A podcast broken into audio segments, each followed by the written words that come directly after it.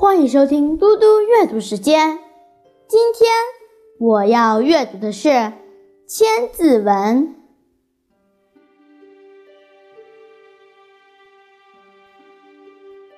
其简颇木，用兵最精。宣威沙漠，驰誉丹青。九州雨霁，百郡齐并。宗岳太代，禅主云亭。秦将白起、王翦，赵将廉颇、李牧，运兵作战最为精通。他们的声威远扬到北方的沙漠，美名永远流传在千古史册之中。九州之内都留下了大禹治水的足迹。缺国各郡在秦吞并六国后归于统一。五岳以泰山为尊，历代帝王都在云山和亭山主持善礼。东汉建立之初，辅佐刘秀的人有二十八位立了大功的将领。刘秀死后，他的儿子汉明帝突然想起这些功臣来。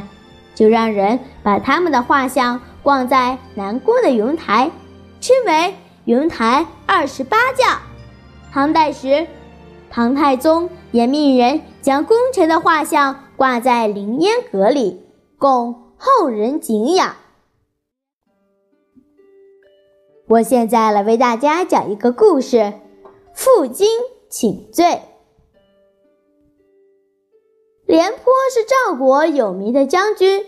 为赵国立下了很多功劳。蔺相如因为在与秦国的交往中为赵国争得了利益，被封为上卿，官职在廉颇之上。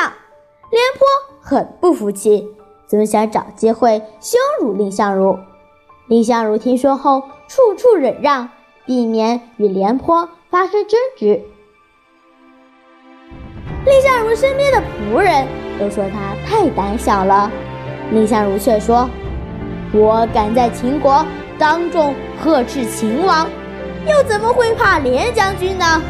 秦国不敢欺负赵国，是因为有我们两个人在。我们两人要是争斗起来，敌人就要来钻空子，我不能忘掉国家的安危呀。”话传到廉颇的耳朵里，廉颇感到很惭愧，于是光着脊背，背着金条，到蔺相如府上去请罪。蔺相如和廉颇从此成了很好的朋友。谢谢大家，我们下次再见。